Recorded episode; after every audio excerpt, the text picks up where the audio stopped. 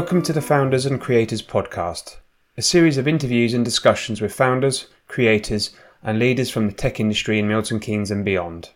This podcast is brought to you by Protospace, an initiative to support, connect, and grow the tech community in Milton Keynes.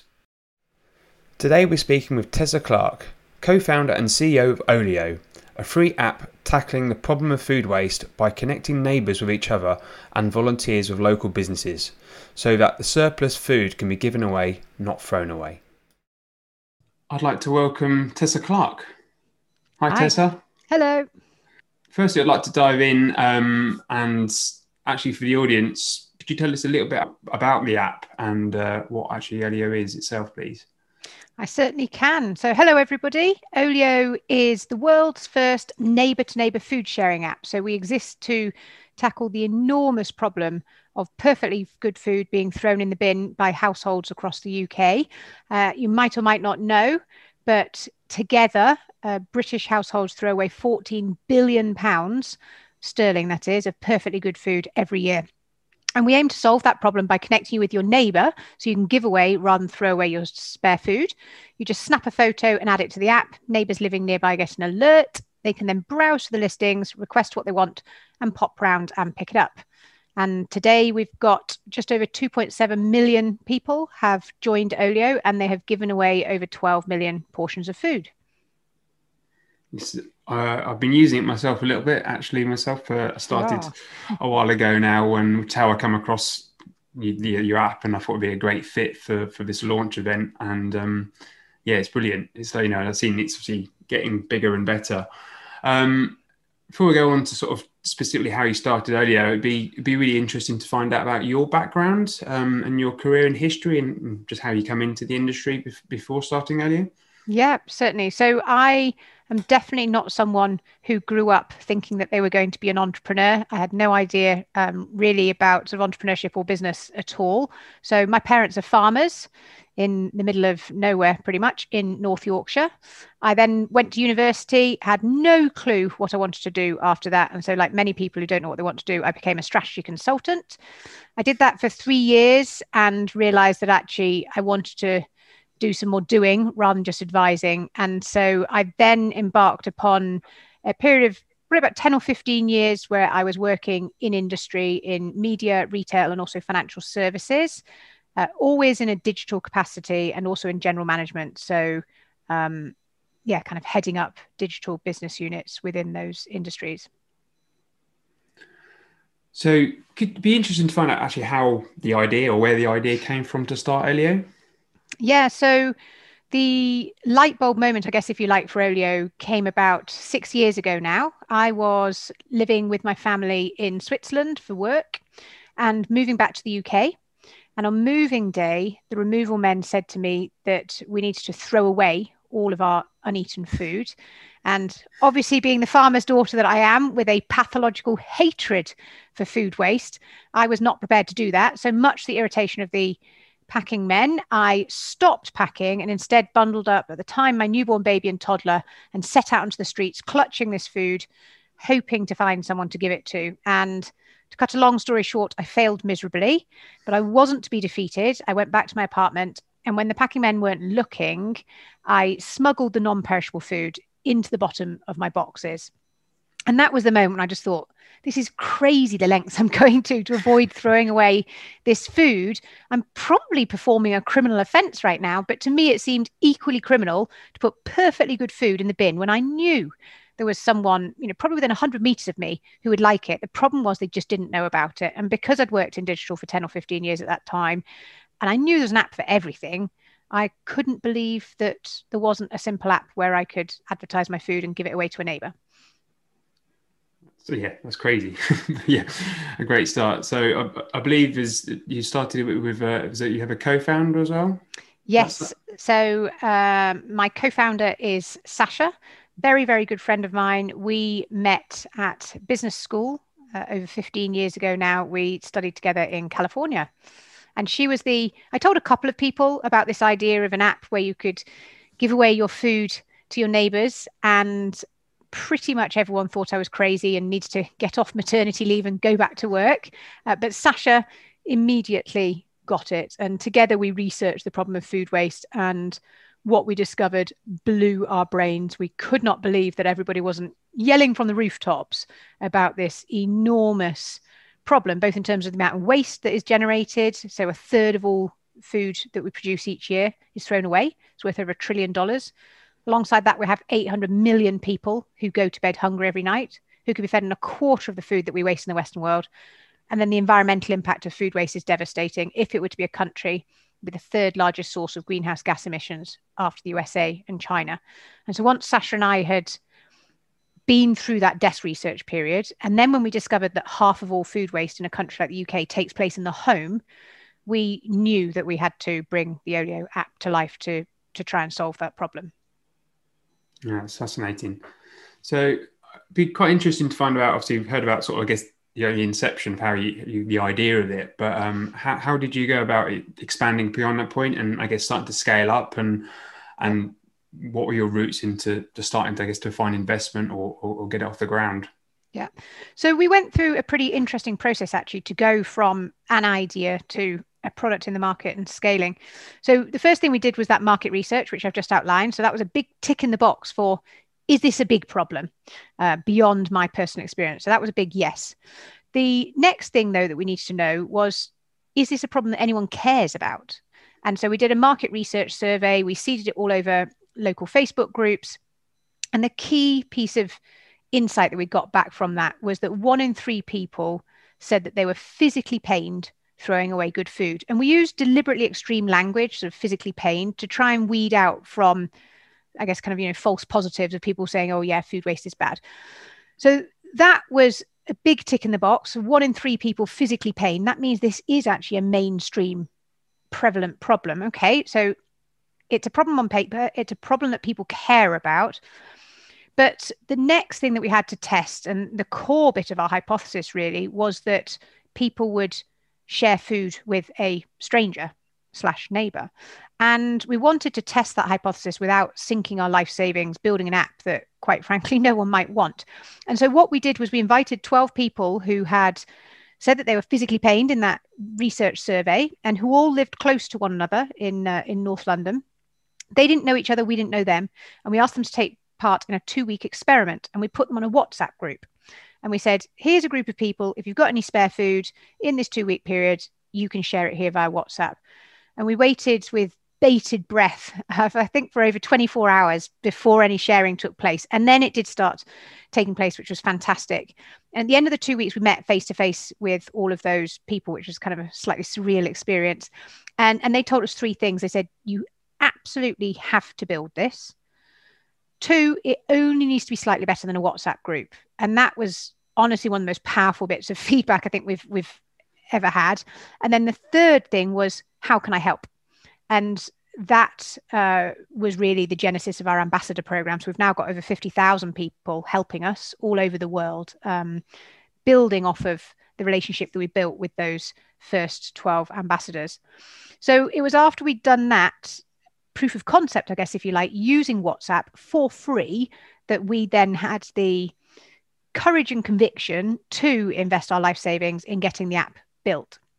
And so we we did the whole process very quickly though. We incorporated the company 9th of February and exactly 5 months later to the day we'd been through all this process and we had launched the first version in the App Store.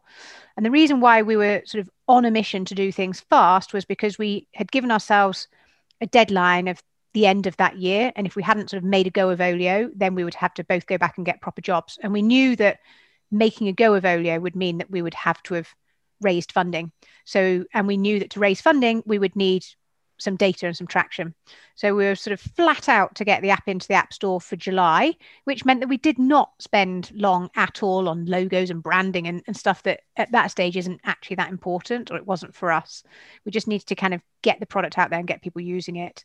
And we did manage to close our first round of funding uh, in October of that year, which then meant that we didn't have to go back and get proper jobs, and we still haven't. Um, and we were able to bring the tech in house because we got the, that first version of the app built, I should say, by an amazing agency called Simpleweb in Bristol, who uh, gave us reduced day rates in exchange for a small equity stake in the company when we did our first external fundraise.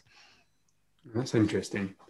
So coming back to the coming to the funding, um, being female founders, did you find that a challenge at the time raising investment? Is there any issues with there? In a word, yes.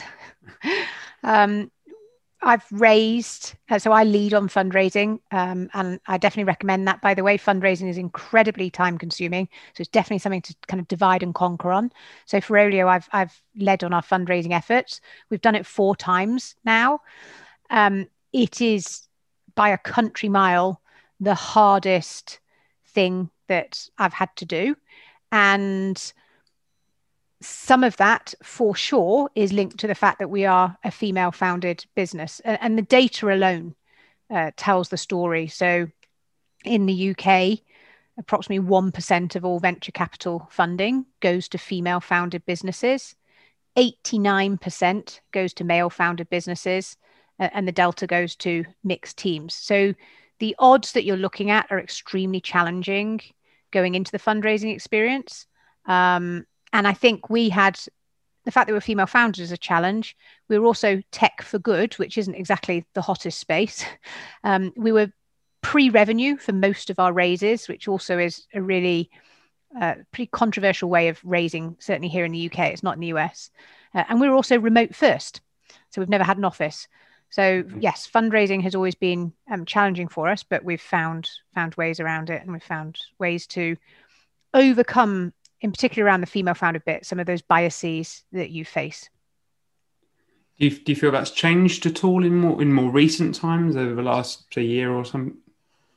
I'd, I'd love to say yes, but the honest answer is no. The only change that I've seen is that a number of investment firms are recruiting more female staff, but they're generally at the analyst type position. They're still not yet at that partner level uh, with check writing capabilities. And I, I believe very, very passionately that the lack of diversity amongst the gatekeepers of capital is an, is an enormous challenge for our startup ecosystem because it means that businesses that are founded by diverse founders, and I'm not just talking about gender, I'm talking about every sort of diversity lens, are not getting the capital that they need. And in my experience, it's the diverse founders that are solving the real problems facing humanity today. Um, but what I found is that we were able to successfully raise when we were able to find a female investor with check writing abilities. And I kind of looked at my conversion rate. So my conversion rate, tip, uh, pitching to a typical male investor, might be 5% or 10%. But when I pitch to a female investor, my conversion rate is 75%. Wow. Uh, and most of our cap table ha- is um, made up of, of women. Okay. Uh, but the problem is, I can count the number of female investors uh, pretty much on, on one or on one or two hands. So that that needs to change really very quickly. Yeah. Okay, that's very interesting. Um, just touching on your remote first, I guess that's been pretty interesting and positive for you. You haven't had to, I guess, adapt in the in the current climate of of COVID and lockdowns. Um, that you're already using that model. So no, and I, I think that's a, an example because we are diverse founders. We have just approached things differently. So we were two mums with young kids. Uh, we didn't live close to one another. And so to us, it seemed absolutely crazy to spend limited resources that we didn't have renting an office, an expensive office that we didn't want. And so we built the organization to be remote first from the ground up. And through that process, we've discovered that uh, we have access to an enormous talent pool that very few other people are tapping. We're not competing for the same you know react native developer in london along with all of the other unicorns we we can sort of spread our, our net much further we've also found that we can access far more diverse talent. So, um, both in terms of gender diversity and also neurodiversity and ethnicity and class. The minute you are uh, widening, you know, recruiting, say, across the whole country, you you access that really really diverse talent. And for us, diversity is really really really important. We're trying to build a product for a billion people, so we need a team that represents a billion people. And of your ambassadors, is your, do you still does that is that quite a diverse audience within that as well? I mean, I'm, yeah. I'm wondering if you use them for actually testing or like beta testing apps or anything like that. So our our ambassador community is extremely diverse. In fact, you know we've kind of surveyed them, and they are representative of the UK as a whole, which is fantastic, and that's why that sort of growth model we found really effective. So just to explain what our ambassadors do when you sign up to become an Olio ambassador, you can either become a digital ambassador, which means you kind of spread the word about Olio online, um, or you can become what we call a, a, community hero, and we give you posters and letters and flyers and speaking notes for talking at local events uh, and templates for press releases, etc.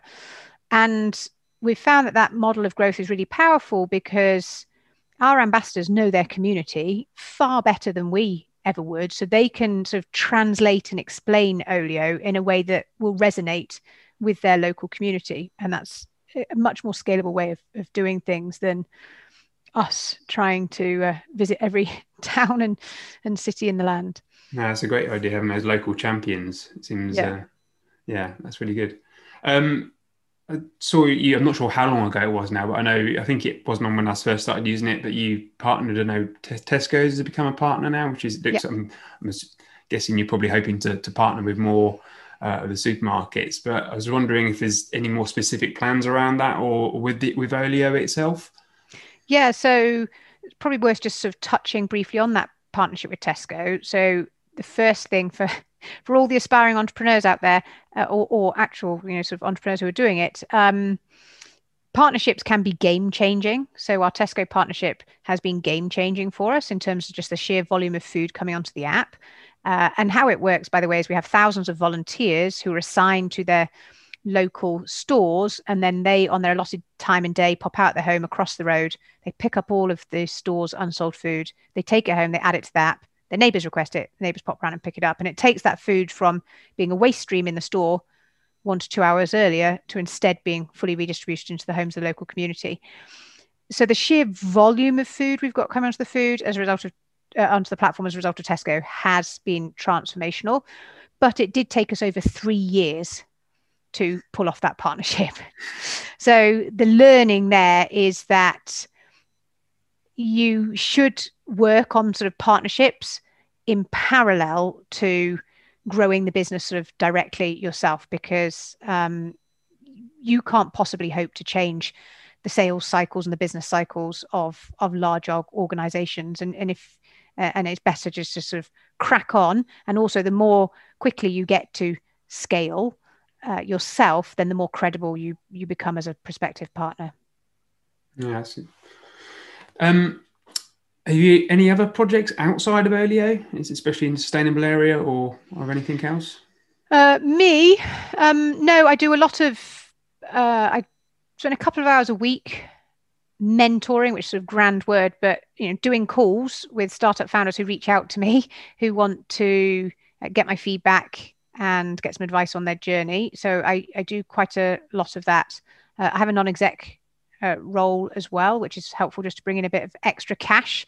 So um, I think we've all got to, especially in the early days, you've got to find your way of kind of balancing your family books. And so I needed to, in the very early days, I was having to do kind of consulting work and non-exec roles uh, and Olio. But then over time, I've I've been able to drop the consulting stuff and I just sort of keep this non-exec role. But I'm I'm extremely passionate uh, about everything to do with sustainability and sustainable living, uh, and have been taking my family really on a journey of figuring out what sustainable living looks like for us, just as regular kind of citizens and, and our lives and how we lead it and how we consume. Yeah, it's interesting. it's something we're personally quite passionate about and just trying to do as much as we can starting at home and yeah convincing a few friends and family as well in, in that in that small way i guess to sort of do what we can so um, pretty much, I think we're, we're, almost close to guess, wrapping up, really. But just sort of wanted to finish on: is any um, golden nuggets you have, or any little inside tips for anyone starting out in as an entrepreneur, creator, or a founder? Yeah. So I've got a couple. Uh, the first one I would say is make sure you've picked a real problem, and I would point anybody who's sort of not sure about what they want to do, but they know they want to do something entrepreneurial. There's a thing called the climate crisis going on. Um, we literally need every man, woman, and child um, helping to solve that problem, and and all the constituent parts of, of, the problem. You know, the ecological crisis and the biodiversity crisis and the climate crisis, and etc. cetera, et cetera. So, but pick a real problem um, the second thing I would recommend everybody to do is to read two books. One is The Lean Startup by Eric Ries, which has just been an absolute Bible for us in terms of how we test, iterate, and learn and get product out there. And the second one is called The MOM Test, M O M Test, by a guy called Rob Fitzpatrick, which is a really short but a very kind of challenging read in terms of how you should be doing market research when you're at uh, concept stage. You're trying to get validation. Really, really uh, very powerful little book. And then the third thing I would say is to try and find some way to test your core hypotheses for free. Uh, too often, I think people want to jump to building the sort of the solution, the full solution with all the bells and whistles, and that could just be very, very costly, very time consuming, and it's a very high risk strategy. Much better is to take the lean startup approach and figure out how you can test those core hypotheses for free or as cheaply as quickly as possible. That's uh, good tips. yeah. and then good. the final thing, actually, sorry, I would oh, say okay. is to be constantly learning. You know, yeah. so, so nobody starts out as a first time entrepreneur knowing how to do it. Uh, but if you just become obsessed with learning, so listening to all the podcasts that are out there, reading all the books, uh, if it's helpful, you can follow me on Medium. I wrote a uh, a blog post there with about 15 or 20 podcasts with a brief description of each and why I'd sort of recommend them for early stage founders. So do check that out. Okay, thank you very much. No worries. Well, I think we will wrap up there. And um, okay. Yes, really appreciate your time, Tessa. Thank you for coming on. No worries. I'm afraid really I've got to go to put the kids to bed now. So uh, yeah, I yeah, will love you and uh, leave you, but I hope that was helpful. No, definitely. And yeah, as I said, you know, I wholeheartedly recommend checking out Olio app as well. So not obviously to yourself, but to our audience. so, yeah, thanks great. very and much. I'll, I'll uh, email you the um, link to the podcast. That's great. We'll share that out. Thank you. Yeah. Take care. Bye. Cheers. Bye.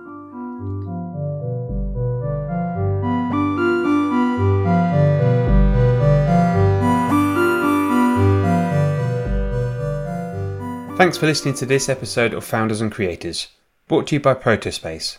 To find out more about this podcast and our initiative, visit protospace.uk.